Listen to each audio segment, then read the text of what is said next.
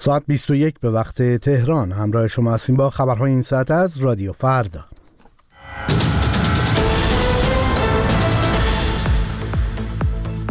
ستاد انتخابات اعلام کرد که به جز تهران تکلیف بقیه حوزه های انتخاباتی مشخص شده است. روزنامه اعتماد می‌گوید که میزان جمعیت شهرها با مشارکت در انتخابات نسبت نسبتی معکوس داشته است. و وزیر نفت ایران تولید گاز کشور را 42 درصد بیشتر از میزان واقعی اعلام کرد. درود بر شما خوش آمدید به این بخش خبری کیان معنوی هستم سخنگوی ستاد انتخابات کشور اعلام کرد که به جز تهران نتیجه و تکلیف 207 حوزه انتخاباتی دیگر مشخص شده و در مجموع 231 نامزد به مجلس دوازدهم راه یافتند. محسن اسلامی همچنین روز یکشنبه به خبرنگاران گفت که نتیجه سی حوزه انتخابی مجلس خبرگان رهبری نیز نهایی شده و 88 کرسی و از 88 کرسی 72 کرسی نماینده خود را شناختند. با آنکه نتایج نهایی انتخابات تهران هنوز توسط وزارت کشور اعلام نشده خبرگزاری مهر مدعی شده است که 15 یا 16 نفر از نامزدهای تهران در همین مرحله توانستند حداقل 20 درصد آرا را کسب کنند.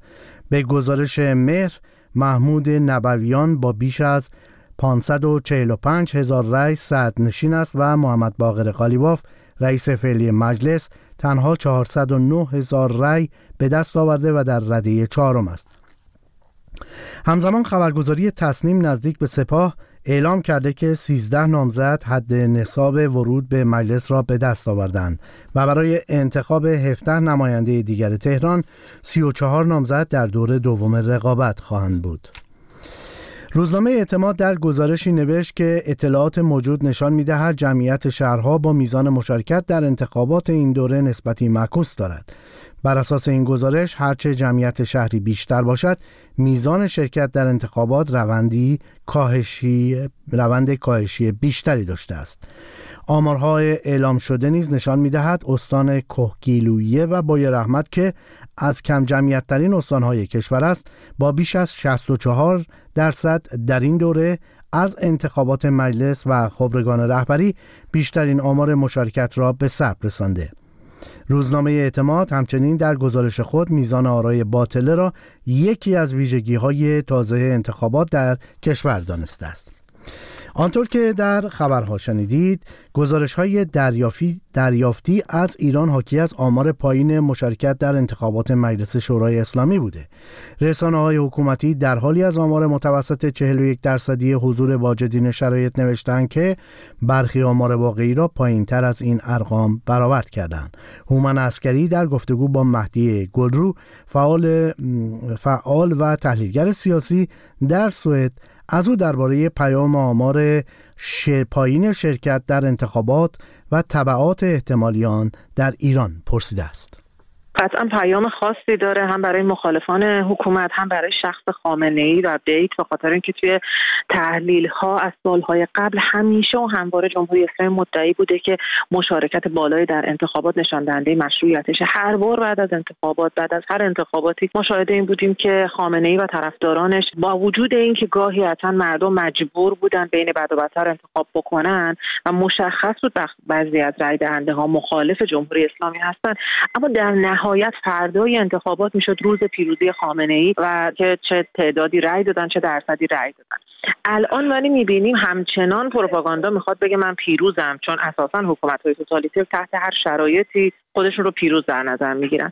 اما مسئله که وجود داره اینه که دیگه ما الان نمی‌تونیم شاهد این باشیم که جمهوری اسلامی بتونه از این عددها به عنوان مشروعیت حکومت استفاده بکنه. چند سال پیش علی خامنه ای رهبر جمهوری اسلامی در یک سخنرانی گفت که در کشورهایی که آمار مشارکت مردم در انتخابات بین 35 تا 40 درصد هست یک چنین سطحی از مشارکت مایه ننگه حالا با توجه به این آماری که از طرف رسانه های حکومتی اعلام شده این سطح پایین مشارکت در ایران رو چطور توجیه خواهند کرد؟ از روزنامه های امروز و تیترهایی که روزنامه های امروز داشتن می‌تونیم ببینیم که چطور از قبل آماده بودن تا هر رقمی که گفته بشه رو به عنوان پیروزی در نظر بگیرن. انقدر میزان مشارکت پایین تر از عدد اعلام شده توسط جمهوری اسلامی هستش که این خودش باعث شده که چهل درصد اعلام کردن یک جور پیروزی واسه حکومت محسوب بشه. خامنه ای مثل بسیاری دیگر از دیکتاتوری هایی که حتی در زمانی که جنگ میشه حمله می‌کنن به کشورشون تا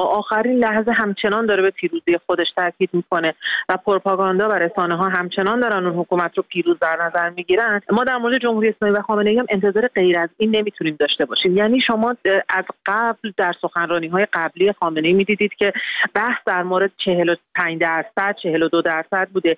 رسانه ها هم همون رو رفتن و الان هم می‌بینیم که با تیتری که مثلا همشهری زده اتحاد 25 میلیونی یا چیزهای شبیه ای گویی که توافقی کردن که خب اوکی حتی اگر زیر 10 درصد بود زیر 20 درصد هم بود.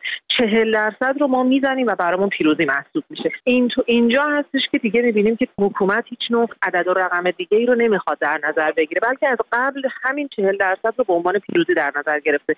چون می‌دونه که مشارکت خیلی کمتر از اینا بوده و همین عدد هم می‌تونه براش خوشایند باشه. همین مقدار آرایی که در صندوق ریخته شده هم بخش زیادیش آرای باطله یا آرای سفید بوده. یعنی در واقع همون تعداد the پایینی هم که در انتخابات شرکت کردند بخشیشون آرای باطله و سفید در صندوق ریختند. این برخورد از طرف واجدان شرایط رأی دادن در ایران آیا به تغییر سیاست یا احیانا تغییر رویه در بین رهبران جمهوری اسلامی خواهد انجامید؟ ببینید ما شاهدیم که در یک انتخاباتی در یک شهر ده میلیونی در یک ده میلیونی پایتخت ایران چهار درصد از کل رأی هایی که داده شده در واقع برای نفر اول این لیست هستش نفر اولی که نبویان هست. و با این وجود بیشتر بخش نمایندگان هم داره میره به مرحله دوم. یعنی چیزی که اصلا سابقه نداشته. همه اینها نشون میده که کسایی که رأی سفید هم دادن همچنان تحت دیکتاتوری جمهوری اسلامی و همچنان تحت اون فشارهای یا اینکه فکر کردن که خب ما حتی ممکنه خطرهای ایران رو تهدید بکنه چون خیلی از این حرفا در طی این مدت گفته شده دیگه. و توی همچین شرایطی بحث بر سر اینه که حتی رأی سفید هم رأیای اعتراضی هست. یعنی قبلا مردم انتخابی که می‌کردن برای اینکه بخوان نرو به حکومت بگن انتخاب بین بد و بدتر بود. الان دو تا انتخاب داشتن یا رأی سفید بدن و یا اینکه بخوان در واقع اصلا در انتخابات مشارکت نکنن. ما دیدیم از هر دو تا راه دارن استفاده می‌کنن. مسئله ای که وجود داره وقتی که مردمی احساس کنن که دیگه هیچ نماینده ای ندارن که از مجاری قانونی بخواد مطالباتشون رو پیگیری کنه دیگه تنها راه اعتراضی میشه خیابان. و قطعا خامنه ای و نهادهای امنیتی می‌دونن که توی همچین شرایطی و با توجه به عدد و رقم هایی که از شهرهای حاشیه‌ای در نظر گرفته شده مثل کهریزک ورامین شهریار شما این عددها رو وقتی می‌بینید صندوق های خالی رو می‌بینید متوجه میشید که این مردم وقتی که دیگه نماینده ای ندارن قطعا راه اعتراض رو خیابان خواهند و باید خامنه ای و نهادهای امنیتی فکری به حال این وضعیت بکنن چون قطعا اعتراضات در خواهد روز جهان بله گفتگوی هومن اسکری را میشنیدید با مهدیه گلرو فعال و تحلیلگر سیاسی در سوئد. اما روز جهانی حیات وحش هر ساله در سوم مارس از سوی سازمان ملل برای افزایش آگاهی از وضعیت گیاهان و جانوران وحشی تعیین شده. این معاهده بینالمللی در تاریخ 20 دسامبر 2013 میلادی از سوی کشورهای عضو سازمان ملل برای حفاظت از گونه های مختلف گیاهی و جانوری که در معرض خطر هستند به تصویب رسیده. اما در ایران در چهار دهه گذشته بنابر دلایل گوناگون به بخش بزرگی از حیات وحش آسیب رسیده است. در گفتگو با اعظم بهرامی کارشناس محیط زیست و حیات وحش در ایتالیا از دلایل این آسیب ها پرسیدم. ببینید به طور کلی ما در پنج دهه اخیر چیزی نزدیک 60 تا 70 درصد ذخیره حیات وحشمون رو در ایران از دست دادیم. به طور مثال زیستگاه زیادی رو ما در ایران به خاطر آتش سوزی از دست دادیم. تغییر کاربری اراضی داشتیم جنگل روبی داشتیم. همینطور بخش زیادی از زیستگاه مثل تالاب‌ها رودها بخش سواحل در دو شمال جنوب ایران به خاطر آلودگی تحت خطر بودن گونه‌های آبزی که در اون منطقه زندگی می‌کردند. حتی در مورد بعضی از مناطق مثل قارها هیچ نظارت نظارت و کنترلی وجود نداشته. از طرف دیگه ایران خب متحدم نبوده به تعهدات بین المللی که داشته. به طور مثال در مورد گونه‌های در حال انقراض می‌تونم به فوک خزری اشاره بکنم که خب مهمترین زیستگاهش آشوراده بود که در حال حاضر تصرف شده به خاطر چیزای اهداف گردشگری و اینها و فعالای زیادی دارن بهش اعتراض می‌کنن و همینطور تغییر کاربری مناطق حفاظت شده یا دست دخل و تصرف در اونها با اهداف صنعتی توسعه پروژه صنعتی مثل دستاندازی به تالاب ها همینطور من فکر می‌کنم یه بودجه که به حال مصوب میشه هر سال خیلی خیلی لاغر و اندک دیگه. ما چیزی نزدیک 11 درصد مساحت کل کشور در واقع بخشی از زیستگاه های مهم حیات وحش هستن. در حالی که بودجه که برای سازمان محیط زیست در نظر گرفته میشه چیزی کمتر از این درصد بودجه سالانه کشوره. به این ترتیب خب ما هیچ برنامه عمده و جدی برای حفظ حیات وحش نداشتیم و همینطور شکار به نظر من خیلی موضوع مهمیه. برای اینکه فروش و قاچاق شما می‌بینید حیات وحش حتی در سایت های خیلی رسمی تبلیغات میشه و اینم در سالهای اخیر باعث از بین رفتن بخش زیادی از پرنده های مهاجر و حتی گونه نادری شده که در مناطق حفاظت شده زندگی می‌کنن مثل انواع کل و بز و میش. و یه بخش هم خب قربانی توسعه کشاورزی بودن دیگه. تعدادی از پرنده ها ویژه در پنجستان منطقه زاگرس قربانی توسعه کشاورزی و مراتع شدن. شاهد هستیم که در کشورهای دیگر به این بخش خیلی اهمیت میدن. چرا حیات وحش اهمیت داره.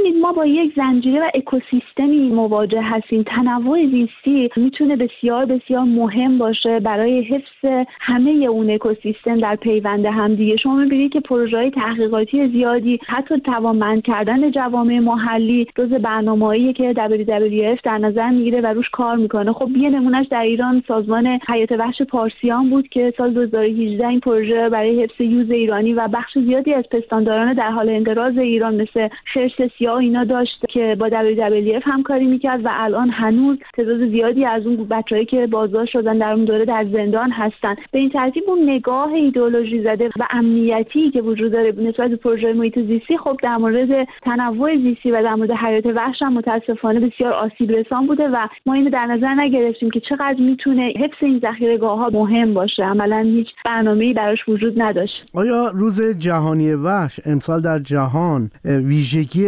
خاصی رو مد نظر قرار میده و گوشزد می‌کنه؟ خب این اتفاقا پرسش مهمیه. برای اینکه تمی که امسال WWF سازمان جهانی حیات وحش در نظر گرفته برای سه مارچ به نام نوآوری دیجیتال و تکنولوژی برای حفظ حیات وحش و محیط زیسته. و به این ترتیب خب ما در ایران که خیلی از این مرحله عقب هستیم بخش دلیل مهمش هم اینه که خب سرمایه گذاری نشده ولی نگاه امنیتی که نسبت به حوزه محیط زیست وجود داشته نمونهش همین دوستان حیات وحش پارسیان هستن که اتفاقا که از اتهاماتشون نصب دوربین های دیجیتال بود که ما می‌دونیم یکی از مهمترین هدفهایی که در نصب این دوربین ها هست رصد و پایش جمعیت و گونه ها و آسیب شناسی حیات وحش و یکی از ابزار کار محققینی که در این حوزه کار می‌کنن. همینطور پروژه‌ای که در ایران کار شده مثل همین پروژه یوز ایرانی همیشه تحت تاثیر اون سایه سیاست و قدرت بوده و به خاطر همین شما می‌بینید که روی حفظ زیستگاه یوز ایرانی به طور مثالی برنامه ریزی نشده در حالی که طی برنامه کاملا پروپاگاندا و تبلیغاتی مثلا جفتگیری در